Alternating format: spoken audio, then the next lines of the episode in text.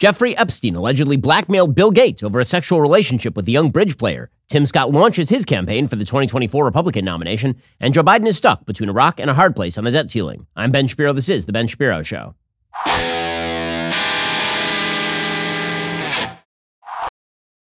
The Ben Shapiro Show is sponsored by ExpressVPN. Protect your online privacy today at expressvpn.com slash Ben.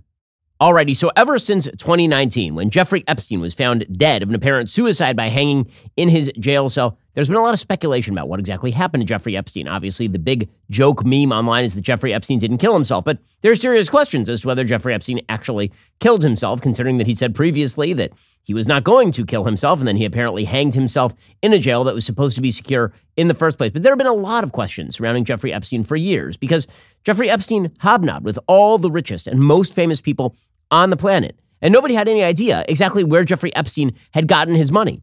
And nobody knew why it was that Jeffrey Epstein, who was in serious trouble with the law in the mid 2000s, was still able to gather all sorts of attention and credibility from some of the richest and wealthiest people and most famous people on the planet. All those questions have been percolating in the background. So, as early as 2020, 2019, 2020, there were serious questions about where exactly Jeffrey Epstein had gotten all of his money.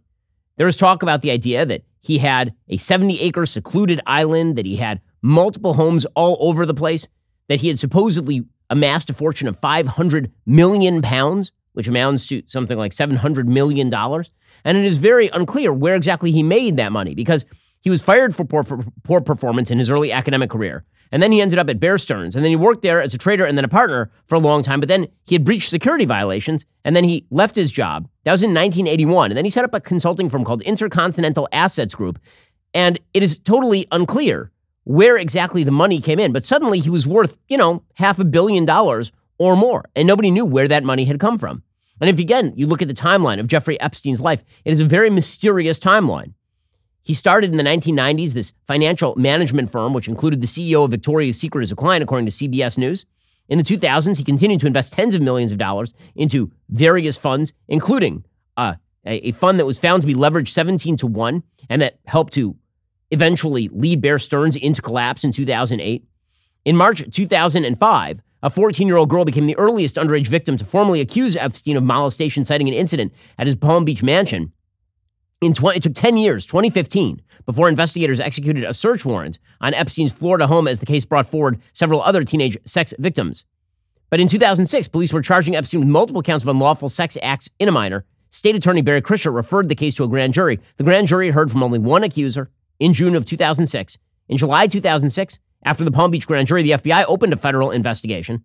In June of 2008, after more than a year of investigation and bargaining between the two legal sides, Epstein finally appeared in a Florida courtroom and ended up pleading guilty to one count of solicitation of prostitution and one count of solicitation of prostitution of a minor under the age of 18. He got an 18 month sentence and he was registered as a sex offender.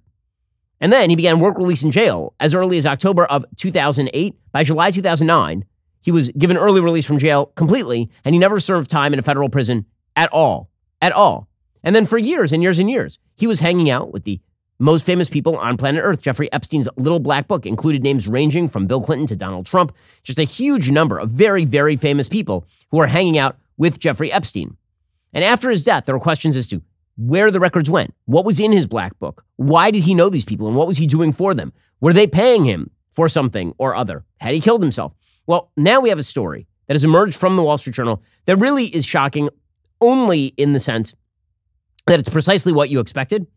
But the fact that it took this long for it to be uncovered is, in fact, rather surprising, and it serves as the foundation for the generalized theory that Jeffrey Epstein was essentially a blackmail specialist who must have had support of some sort of government because the fact is that everyone apparently knew exactly what he was doing and he escaped prosecution for a very, very long time.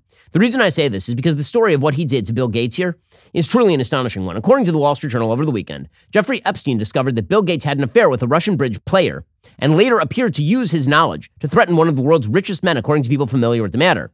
The Microsoft co founder met the woman around 2010 when she was in her 20s. Epstein met her in 2013 and later paid for her to attend a software coding school. In 2017, Epstein emailed Gates and asked to be reimbursed for the cost of the course, according to one of the people familiar with the matter. The email came after the convicted sex offender had struggled and failed to persuade Gates to participate in a multi billion dollar charitable fund Epstein tried to establish with JP Morgan Chase. The implication was pretty clear was that if Epstein did not get the money from Gates, then he would reveal the affair. So again, the idea here is that he uncovered an affair that Bill Gates had had with this woman in early 2010s. And then Epstein later met her, found out about the story, and then paid for her college education, her software coding education, simply so he could then go to Bill Gates and shake him down, pretending that he was being reimbursed for that when in fact he was actually just being paid to shut down the blackmail. A spokeswoman for Gates said Mr. Gates met with Epstein solely for philanthropic purpose. Having failed repeatedly to draw Mr. Gates beyond these matters, Epstein tried unsuccessfully to leverage a past relationship to threaten Mr. Gates. So that is Bill Gates acknowledging full well that Epstein was blackmailing him. Now, again, this is not a giant shock because this is probably what Epstein was doing with pretty much anyone. He had these very, very lucrative relationships with some of the richest, most famous perverts on the planet. I mean, there, there's a reason that people are flying to and from Epstein Island, where he was pretty overtly trafficking in underage girls.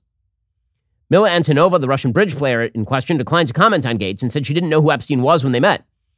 She said, I had no idea he was a criminal or had any ulterior motive. I just thought he was a successful businessman and wanted to help. She, she added, I'm disgusted with Epstein and what he did. But again, this demonstrates exactly how Epstein was operating. He met with everybody around Bill Gates, apparently. He gained access to Bill Gates. And then while he was working on this charitable fund with JP Morgan Chase, he finally met in 2013 with Gates and other Norwegian officials visiting Epstein's townhouse. Epstein told one former Gates Foundation employee that he knew these Norwegian officials and could help Gates win a Nobel Peace Prize for his efforts to eradicate polio, at which point Gates and Epstein met together in March in Strasbourg, France. That September, Epstein scheduled a meeting with Gates and others at his townhouse. Now again, he so so it looks like he would make a connection with somebody, and then he would dig up dirt on that person, and then he would blackmail that person. And this is not the only story that has emerged about Jeffrey Epstein over the course of the last couple of months alone. It emerged a little bit earlier this month that Jeffrey Epstein helped move $270,000 from Noam Chomsky, the wild left linguist. And he also paid $150,000 to Bard College president Leon Botstein, according to the Wall Street Journal. Apparently, he had financial dealings with the two academics. He had met with them multiple times as well. Now, again, we still do not have the entire list of what exactly Jeffrey Epstein was doing with all these people, but the baseline assumption has to be that if you had repeated contacts with Jeffrey Epstein over the course of years, there was a good shot that dude had dirt on you and that he was shaking you down for money. Remember, at the exact same time that he was shaking Bill Gates down for money, Bill Gates was pretty openly saying that he was not being blackmailed by Epstein. In fact, here is Bill Gates saying just that. Epstein had a way of sexually compromising people. Is that what Melinda was warning you about? No, I mean, it, it's no. I, I had dinner with him, uh, and that's all. And that you regret the relationship, the acquaintance. That I had dinner with him. Mm. And and the relationship between the foundation and Epstein, which there was... never was any relationship of any kind. Okay, so that is Bill Gates pretty much openly lying to journalists, saying I was never shaken down by Epstein. We were just the best of friends which raises a question about everybody else who says that they were best of friends with Jeffrey Epstein, and raises the further question as to just how much Epstein was being protected by people in positions of power. I mean, the answer has to be some, because otherwise, how could he get away with this for decades on end, being a registered sex offender? Well, in just a second, we'll turn to the 2024 presidential race. But I think suffice it to say that a lot of the conspiracy theories that people have about people in positions of elite power who are working with one another, or who are blackmailing one another, or who are engaging in improper behavior behind closed doors and then are making themselves susceptible to blackmail by state actors, that number is pretty shocking. When the full Epstein scandal eventually breaks, which I think it probably will, when that breaks, it's going to bring down a lot of worlds. Okay, we'll get to the 2024 race in just one moment. First, I want to talk to you about Daily Wire's most trusted privacy partner and premier sponsor of this show, ExpressVPN. Using the internet without ExpressVPN, it's like checking your baggage at the airport without a lock. You think your stuff is safe, but you never know who might be going through your belongings. When you go online without ExpressVPN, ISPs can see every single website you visit. They can then legally sell that information without your consent to ad companies and tech giants who then use that data to target you. When you use ExpressVPN, internet service providers can't see your online activity at all. Your identity is completely anonymized. Your data is also encrypted for maximum protection. I love ExpressVPN because it's really easy for non tech savvy people like me to use. You fire up the app, you click one button, and now you're magically protected. ExpressVPN works on all my devices phones, laptops, even routers, so everyone who shares my Wi Fi is protected as well. Secure your data with the VPN I trust by visiting expressvpn.com slash Ben today. That's E X P R E S S VPN.com slash Ben. My listeners will get an extra three months for free. Again, that's expressvpn.com slash Ben. Do not allow yourself to be put in a dire position by hackers. Don't allow ISPs to control the data that you are putting out there. Don't allow the government to watch what you're doing. Go check out ExpressVPN right now. ExpressVPN.com slash Ben. And again, my listeners get an extra three months for free. Okay, meanwhile, the 2024 presidential race seems to be heating up.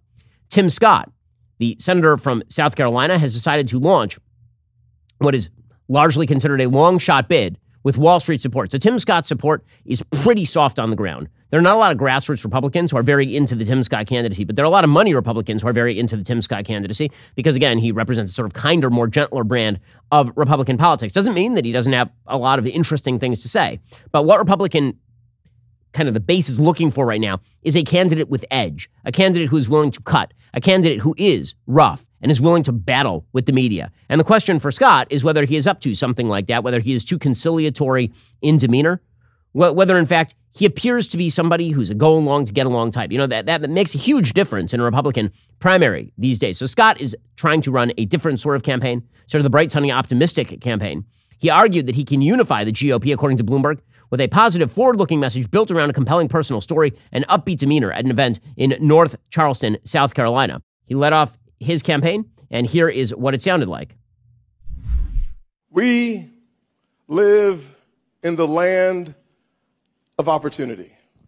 We live in the land where it is absolutely possible for a kid raised in poverty in a single parent household in a small apartment to one day serve in the people's house and maybe even the White House.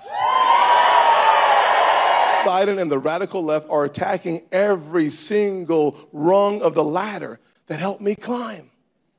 And that's why I'm announcing today that I'm running for president of the United States of America. Okay, so yeah, I, am I'm not a big fan of the affect. I'll be honest with you. I mean, if, if we're going to sort of analyze affect when you are running, it, that's not an amazing affect when you have to yell into the microphone to generate excitement. And I can't say there's a huge amount of buzz about Tim Scott outside of sort of the intelligentsia of the Republican Party. Again, I find Tim Scott a very, very appealing person. I think he's a terrific senator from South Carolina. Uh, I, I think that if you have to kind of categorize him with the rest of the Republican candidates right now, he probably goes in the Nikki Haley Mike Pence category, meaning people who are not Ron DeSantis, who are sort of hoping that DeSantis falls down on the job. And again, the, the question is whether he can actually get a crowd going. He tried it a couple of times during his opening speech. People were making fun of him online because he had what seemed to be sort of a Howard Dean moment. Howard Dean was the Vermont governor who ran for the presidential nomination on the Democratic Party ticket in 2004. He ended up not winning the nomination. He collapsed pretty late in the process when he had this very weird kind of screamy moment on stage. It was very strange. Here's how Tim Scott led off his campaign. People were sort of making the comparison. Hello, North Charleston. Okay. uh, again, you know, is the enthusiasm and the excitement there, or does it seem to be you know, somewhat manufactured. Yeah, it's it, it doesn't seem like there is a lot of kind of call and plan for, for Scott to be the guy, but there are a lot of Republicans, coastal Republicans in particular, who are looking for somebody who isn't so abrasive. The problem, of course, is that the base is looking for somebody who's abrasive because they feel like they're under constant assault from the media, which they are. They feel like they are under constant assault from Joe Biden, which they are. And so the question is, who is going to be able to participate in a knife fight? Again, the reason that Donald Trump became the nominee in 2016 is largely because Republicans had run a couple of candidates who, in affect, were much more like Tim Scott. Right? John McCain in 2008 was trying to run an upbeat, positive campaign. And then, of course, Mitt Romney tried to do the same thing. Kind of too smooth, not rough around the edges, not willing to get combative. The question for Tim Scott is whether he is able to get combative and kind of smooth, uh, uh, almost use some sandpaper on himself in order to become less smooth, just in terms of his personal affect, the way that he approaches politics. Republicans want somebody abrasive. He's not abrasive enough. And again, uh, being abrasive is a quality of authenticity. It's not really clear, by the way, that Scott has any sort of attack plan on Trump. And so he becomes also the latest Republican candidate not to have an attack plan with regard to President Trump. In the early polling, Scott isn't even, he's not even registering at this point. Again, I think that the plan for a lot of the Republicans who are in the race who are not Ron DeSantis is basically stand aside, let Trump rip down DeSantis, maybe you rip down DeSantis too, and then you step into the gap. If you're an anti Trump person, This strategy was tried back in 2016 to no avail. Every other Republican candidate basically said, I'm going to avoid hitting Trump and I'm going to hit Ted Cruz. I'm going to hit Marco Rubio. And then everybody else collapsed, and the only one standing was Trump. Again, Scott is starting from way behind, but he does have some moneyed friends who are in this race. There were a couple of Republican colleagues who've already endorsed his bid. That'd be South Dakota Senators John Thune and Mike Rounds. Rounds called Scott the closest to Ronald Reagan that you will ever see. And Thune gave the opening prayer on Monday at Scott's campaign launch rally. He's also accepted something like $30 million from Larry Ellison. Bill Haslam is serving as Scott's national campaign co chair. He is visiting Iowa. He's sort of banking everything on the idea that maybe he will perform in outsized fashion in Iowa. Again, just because he has a great optimistic story does not necessarily mean that he is going to have a lot of durability in this race. I, I, you know, Democrats, I, I don't think are very much afraid that Tim Scott is going to win the nomination. I don't think they're particularly afraid of him if he does win the nomination again because they think that he's too conciliatory. And I think the giveaway is how Donald Trump is responding to Tim Scott. We'll get to that momentarily. First, remember the last time you got one of those quote unquote free phones? You started out feeling great. Then came the hefty activation fees, four line requirements, and of course, the binding contract. Pure Talk is giving you a free 5G Samsung Galaxy phone without the feeling that you've been duped. When you switch to Pure Talk's unlimited talk and text data plan that comes with a mobile hotspot, you'll get a 5G Samsung Galaxy for free. That's correct, unlimited everything at a fraction of the price of Verizon, AT&T, or T-Mobile. Plus, you'll be on America's most dependable 5G network. How do I know? Well, because I myself have been using Pure Talk for a while here. Make the switch to Pure Talk the way that I did. They're the cell phone wireless company I'm proud to stand behind because they're proud to stand behind our mission here at Daily Wire. Pure Talk's US based customer service team helped me make the switch. In as little as 10 minutes, I was even able to keep my phone number. Head on over to puretalk.com slash Shapiro. Get your free Samsung Galaxy when you sign up for unlimited talk, text, and unlimited data. That is puretalk.com slash Shapiro. Pure Talk is wireless for Americans by Americans. I made the switch over. I do all of my business calls from Pure Talk. You can do the same. Again, go to puretalk.com slash Shapiro. Get your free Samsung Galaxy when you sign up for unlimited talk, text, and unlimited data. They're a company that doesn't hate your guts, and they will give you the service you need. Pure Talk, wireless for Americans by Americans. Go check them out right now. Okay, so Donald Trump obviously is not taking Tim Scott's candidacy particularly seriously. It is very obvious that Donald Trump believes that Ron DeSantis is the true only threat to his candidacy. He put out a statement reading, quote, Good luck to Senator Tim Scott in entering the Republican presidential primary race. It is rapidly loading up with lots of people, and Tim is a big step up from Ron DeSanctimonious, who is totally unelectable. I got opportunity zones done with Tim, a big deal that has been highly successful. Good luck, Tim. Okay, I have a question. When has Donald Trump ever wished somebody good luck genuinely? Like, truly genuinely. Anybody who's a threat to him, anyway. Anybody who's competitive with him. I'm sure there are lots of people in life he's wished good luck to. But when, anybody who threatens Donald Trump's interest, have you ever heard him be magnanimous and generous with other people running for president as a general rule? So far, he's been magnanimous about Vivek Ramaswamy. He's been pretty generous with him. He's been magnanimous with Tim Scott. He was slightly less magnanimous with Nikki Haley early on, and then he's kind of gone silent about her. The one who he is spending every iota of his time and effort on is Ron DeSantis. That is the guy. And again, the reason that is the guy is because Ron DeSantis is combative. Ron DeSantis does have a quality record in the state of Florida. Ron DeSantis is to his right on pretty much every issue. He has, he has a ton of money ready to go in the bank. And so I think Trump, like pretty much everybody else, is assuming that DeSantis is going to be sort of his chief rival for the nomination. DeSantis, of course, has not even declared yet, and Trump is spending every waking moment thinking about Ron DeSantis. Well, that would make Trump one of two partners thinking about Ron DeSantis almost full time. The other partner, of course, are members of the media. And you can see by the overwhelming wave of antipathy for DeSantis, they really want Trump. I'm talking about everybody here from CNN and Politico, all the way up to Matt Drudge and Drudge Report. Drudge Report is running pretty much every hit piece he can find on Ron DeSantis at this point. I don't know whether that's for traffic or whether Drudge really likes Trump or what the story is here, but there is pretty obviously a lot of support for Donald Trump and a lot of antipathy toward Ron DeSantis in the way that the media are covering Trump. So the big fake story over the weekend targeting DeSantis, and there's one nearly every weekend now, some idiot story targeting DeSantis that doesn't make a whole hell of a lot of sense.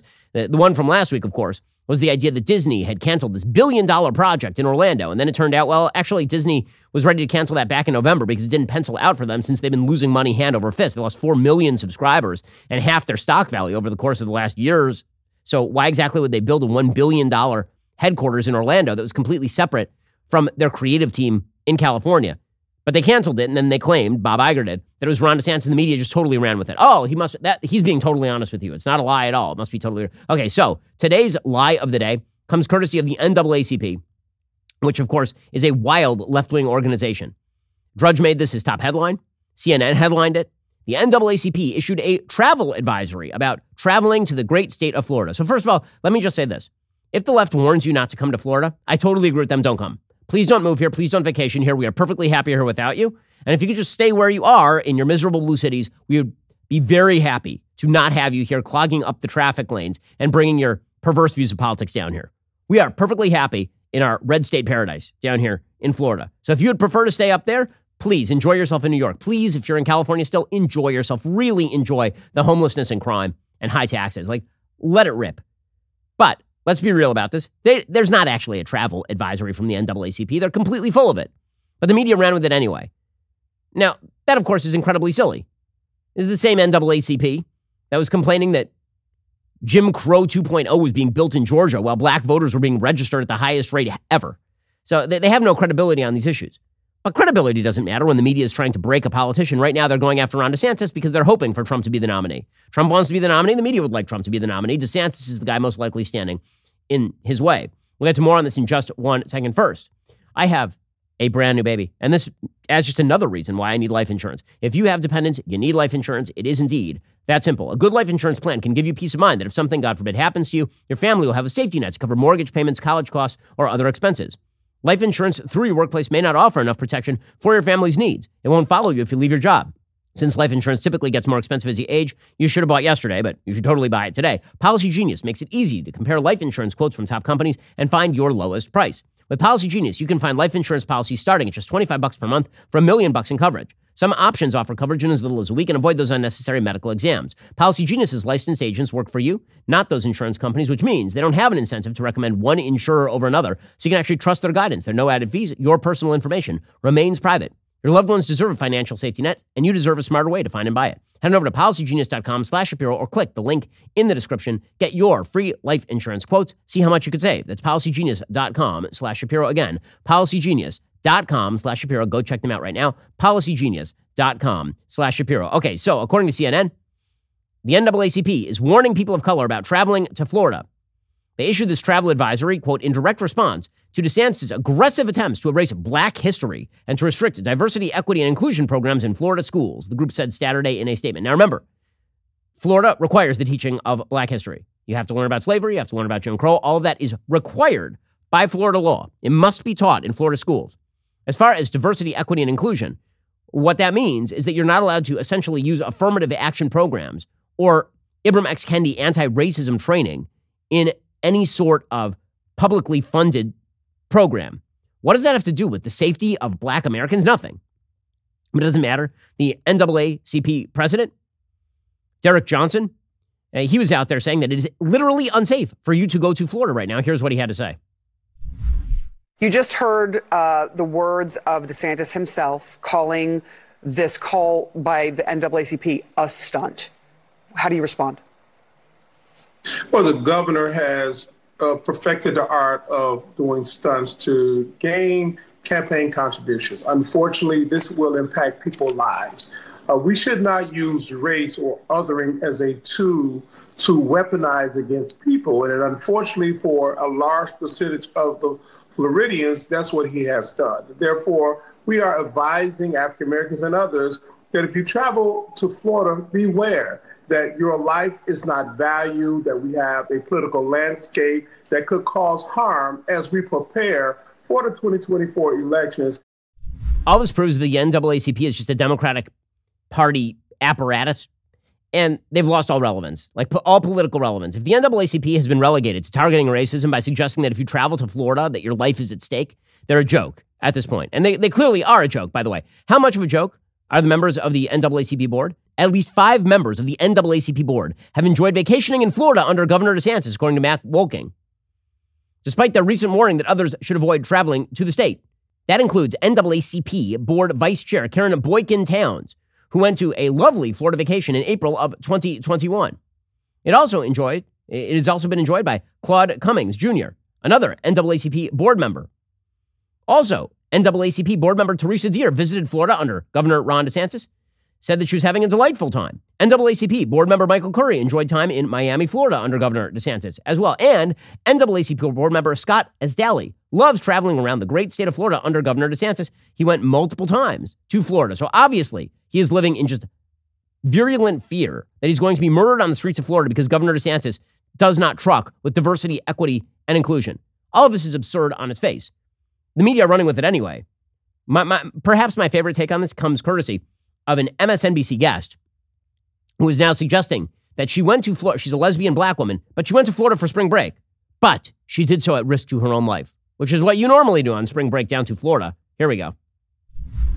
I think it was extremely clever, um, and, and I really appreciate the NAACP's guidance uh, on this issue. You know, I just took my family to, to spring break in Florida recently, and I think about all of the folks who traveled there for sun and joy um, and peace and restoration.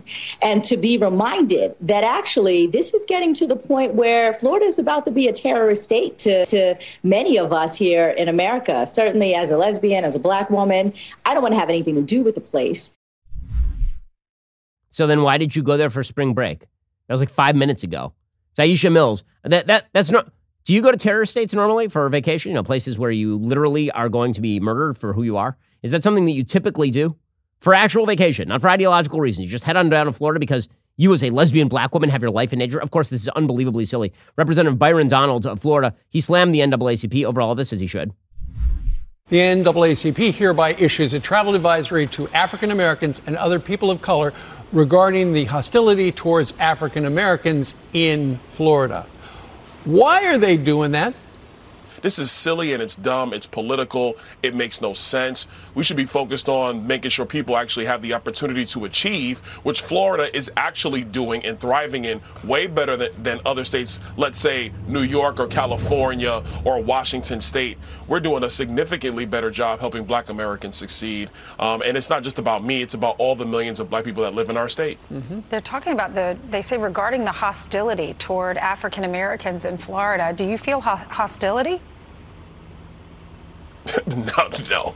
I, again, this is so dumb. I don't even know what we're talking about, man. the only hostility I feel is this inflation hitting my pocketbook. I'll tell you that.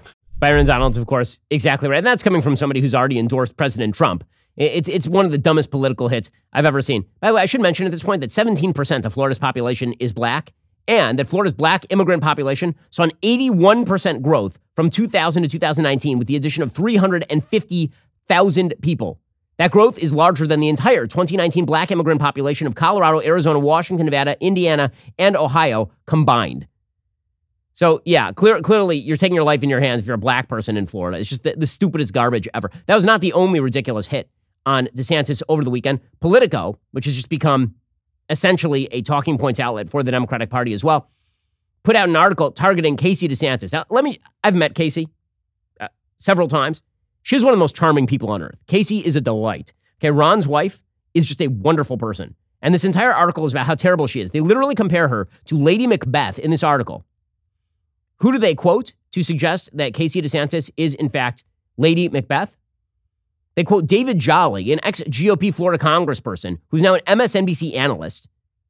They quote a bunch of anonymous Republican lobbyists.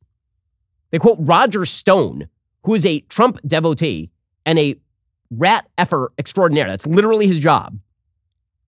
He, he's the one who compared her to Lady Macbeth. Quote Stone's hyperbolic charge is part of a broader effort on the part of Trump to kill in the crib the candidacy they consider their greatest threat. They recently have scored a series of key, albeit early strategic wins, a flurry of in state endorsements, for instance, contributing to the perception of a novice faltering DeSantis that's also visible in a slide in early primary polls.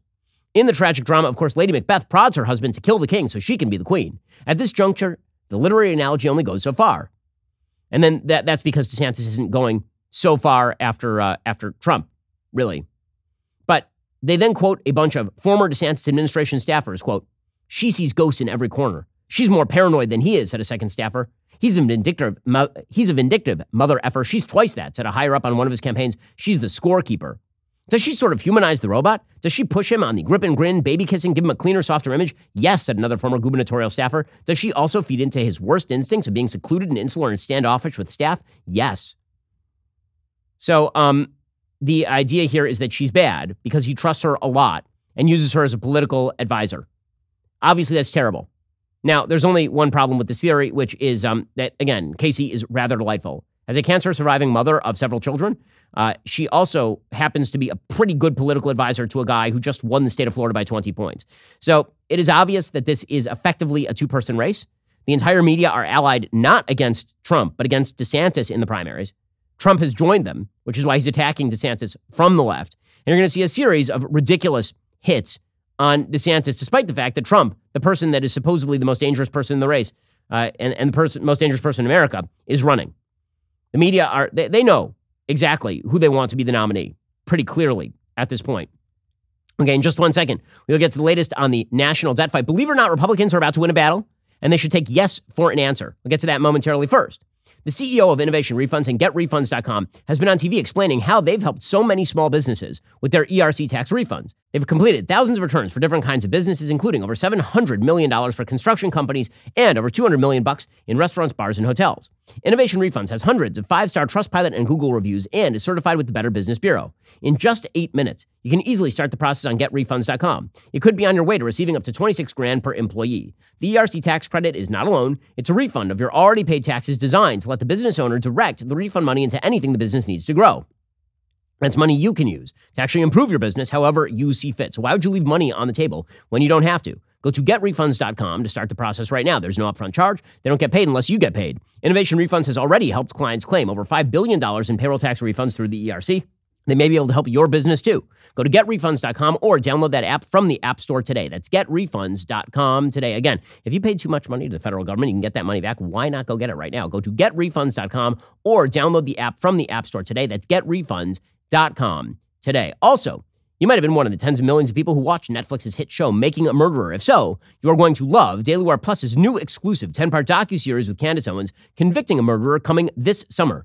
There's no such thing as your truth. There's only the truth. And while it seems like we're living in a world where the actual truth is pretty hard to come by, many people are still pursuing it. That includes everyone at the Daily Wire, especially Candace, when it comes to this particular topic. When Candace found out that key facts may have been omitted in Netflix's series, she set out to uncover the truth behind the notorious Steven Avery case. The end result is a new series called Convicting a Murderer. You're not going to want to miss it. There's never been a better time to become a Daily Wire Plus member. Sign up right now for Convicting a Murderer. You receive an early bird discount of 30% off your Daily Wire Plus membership when you use code TRUTH. This is your last chance for 30% off, so don't wait until the series comes out this summer. You'll also get all of the other premium content from Daily Wire Plus, including The Greatest Lie Ever Sold, What is a Woman, the largest collection of content from Dr. Jordan B. Peterson, including his series on the Book of Exodus. Join now at dailywire.com slash subscribe, become a member, see the truth when it finally comes out. Okay, meanwhile, the debt ceiling is about to be hit. We're supposed to hit that beginning of June. Janet Yellen is claiming that uh, that date is immovable, that we are basically on the verge of hitting it right now. Meanwhile, House Speaker Kevin McCarthy and President Biden have still not reached a deal to raise the debt ceiling following a high stakes meeting at the White House. According to the Wall Street Journal, they plan to press ahead with talks as the U.S. nears a deadline to prevent a first ever default. Now, this is the rare circumstance on a debt ceiling fight where Republicans actually have the upper hand. That doesn't mean they shouldn't cut a deal. They should. If the if the debt ceiling is hit and Biden doesn't offer and Biden offers something, Republicans will be blamed. But Biden made a massive strategic error very early on here. Because he was high on his own supply and because his brain does not function properly, the president of the United States very early on said, I'm not going to negotiate at all over the debt ceiling. I want a clean debt ceiling increase with no cuts to spending, none. And we'll argue about the budget later. Well, that was never going to happen because Republicans have control over the purse strings. And Republicans actually did pass a bill with a very narrow majority that essentially made the debt ceiling increase in return for keeping spending at 2022 levels. So this is not massive cuts to government spending. It's actually fairly moderate cuts to government spending. And Joe Biden said, I will not negotiate. This was such a stupid move by him, like a massive failure by Joe Biden. And it put him in a bad position because now it looks as though Joe Biden is the one who's intransigent because he is. And Kevin McCarthy has been able to hold his caucus together throughout all of this. And he's likely to receive a bunch of concessions from Joe Biden, including some actual cuts to spending, like cuts back to 2022 levels of spending.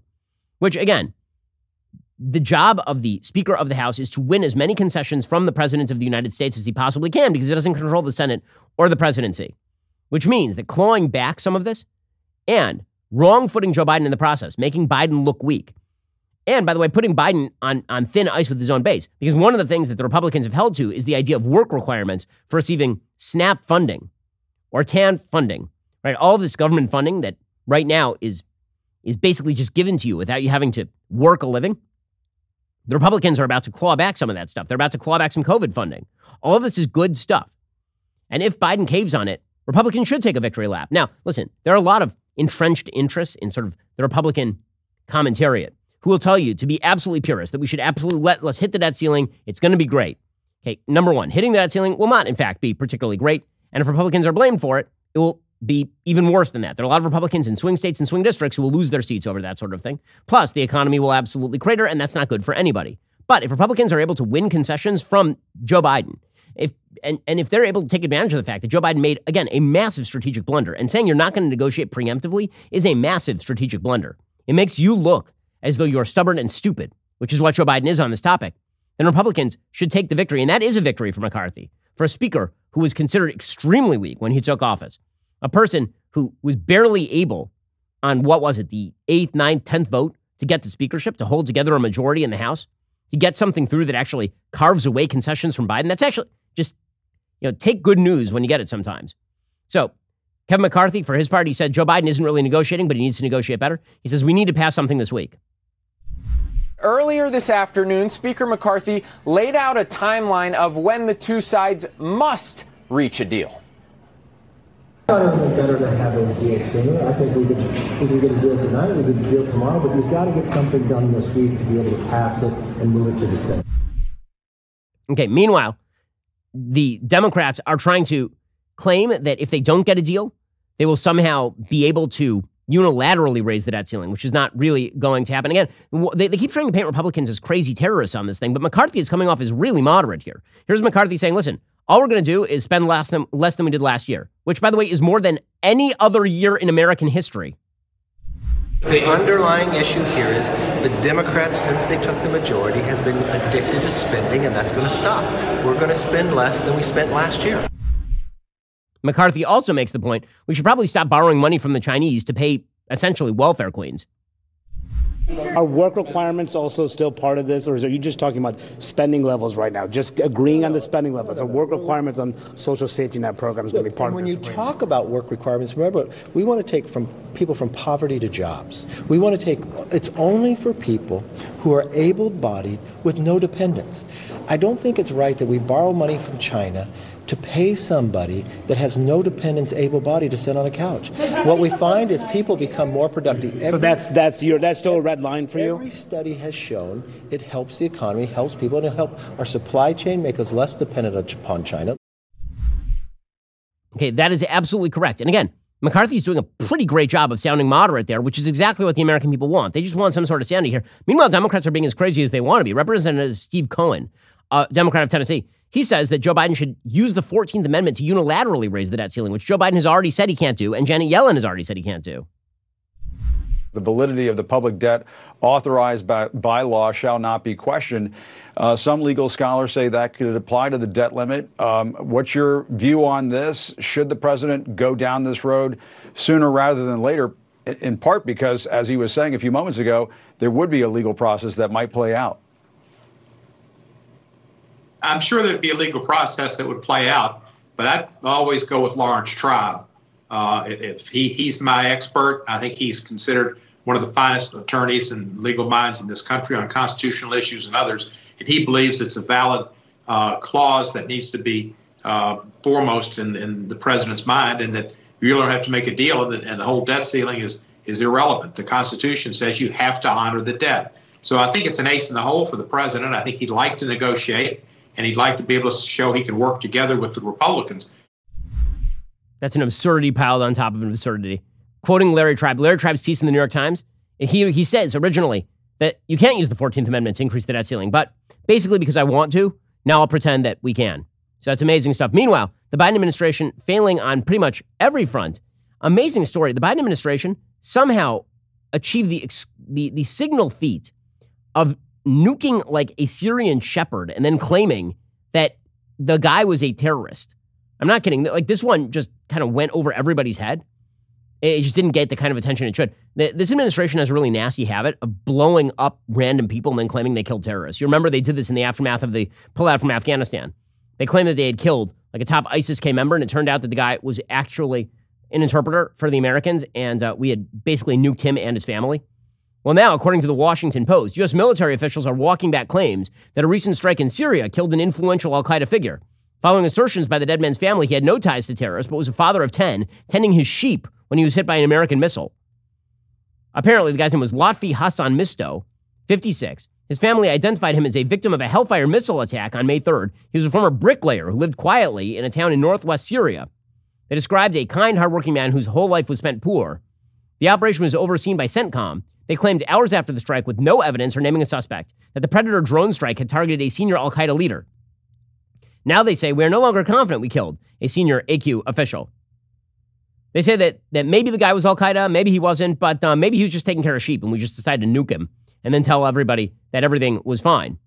Asked about this, Jake Sullivan, who, by the way, how does Jake Sullivan still have a job with this administration? He was fundamentally involved in the entire Russia hoax, in planting the Clinton plan, the so called Clinton plan, planting all the fake intel with intelligence officials so that they could push out lies about Donald Trump and the and the Russian collusion scandal. Jake Sullivan is still out there with the job. Here he was trying to explain why they had droned a shepherd the U.S. is walking back claims that a, that a drone strike in Syria earlier this month killed a senior leader of the terrorist group Al Qaeda. Uh, the family of the man killed uh, told CNN he was just a 56 year old shepherd with 10 kids, zero connections to terrorism. Is that right that the strike did not kill the senior Al Qaeda leader? It killed a civilian. And, and if it is true that it was a civilian killed, is anyone going to be held accountable? The Pentagon is conducting a full and thorough investigation. They will report the results of that investigation to the president, and we will proceed from there. So far, we do not have uh, evidence to validate the claims being made in Syria, uh, but I am going to withhold any judgment on what exactly happened here until the Pentagon's investigation is complete. It is amazing how this administration has um, a constant habit of just hitting the wrong things with missiles. It's like they won't do anything about a Chinese spy balloon that floats over the entirety of the continental United States, but they'll knock down a weather balloon that's floating above Lake Michigan five seconds later. They won't actually do anything to stop the terrorists from taking over Kandahar and Kabul, but the minute we leave, they'll just kill an interpreter. In Syria, they'll just nuke some random shepherd who's tending to his sheep on a hillside. And like, oh, b- big deal. It's totally, totally fine. Meanwhile, this administration apparently also screwed up its estimate with regard to military aide to Ukraine. According to Reuters, the Pentagon overestimated the value of ammunition, missiles, and other equipment it sent to Ukraine by about $3 billion, according to a Senate aid and defense official on Thursday. why exactly would they say that? They would say that specifically because they wish to give $3 billion more to Ukraine. So what they're saying is, we estimated, say, that we gave $20 billion in aid to Ukraine. Actually, we were supposed to give 20 and we only gave 17, which means let's send them another $3 billion in aid. This is definitely one way of ending around Congress. Uh, it, is, it is something that does not appear to be perfectly clean. Here's Jake Sullivan trying to explain that one away. There was this very bizarre admission from the Pentagon this week uh, of an accounting error uh, that suggested that the U.S. has at least $3 billion that it didn't know it had that it can use for Ukraine aid. That's a hell of an accounting error. Um, and it provides a lot of fodder to critics of U.S. aid to Ukraine and critics who say there's not enough oversight going on. Um, are you concerned about this accounting error? Well, one thing I just want to make clear that is not money that went out the, dis- the door and disappeared. That is not uh, a waste of that $3 billion. It is simply a tally of how much military equipment we have given them. Okay, well, I, I get it. I just don't understand why you think that makes it significantly better. That you're basically unilaterally devaluing the equipment that we gave to the Ukrainians that you can sign another $3 billion check to the Ukrainians. And shouldn't that stuff go through Congress at least a little bit? Meanwhile, this administration, by the way, continues to not bring home Paul Whelan. In the middle of the Ukraine Russia war, Paul Whelan, the ex Marine who has now been in custody over in Russia for a significant period of time, he was given a 16 year jail sentence in 2020. Uh, Whelan is speaking out now. He's like, I don't understand. Why did you guys bring home Brittney Griner me? What's the deal? The last time he spoke with CNN's Jennifer Hansler by phone was in December, shortly after the release of WNBA star Brittney Griner, the result of a second prisoner swap between the U.S. and Russia that didn't include Whelan. Today, he fears the possibility of being left behind again, but his tone is more optimistic. I'm more confident now. Um, you know, I, I feel that my life shouldn't be considered less valuable or important than others who have been uh, previously traded. I have been told that although Evan's case is a priority, mine is also a priority. Okay, but um, he is still sitting and waiting to actually be liberated. Meanwhile, Brittney Griner, she's back playing in the WNBA after we released the Merchant of Death to bring home a WNBA player. Again, very, very bad trade, and the only time anyone has ever cared about a WNBA trade. This has to be the clip of the day. Brittney Griner's coach was upset. Why? Well, because Brittney Griner played for the first time in a long time, and the game did not sell out. Why did not sell out? Because it's a WNBA game. No WNBA game has ever sold out, so far as I'm aware. Here's a Brittney. Here, here's Brittney Griner's coach trying to call out the fans. It was great, but like honestly, come on, LA. Like we didn't sell out the arena for BG. Like I expected more. You know, to be honest, right? Like it was great. It was loud, but um, how was how was it not a sellout? How was it not a sellout? Um, because no one cares about your sport. That would be the reason. Because no one wants to watch women's basketball.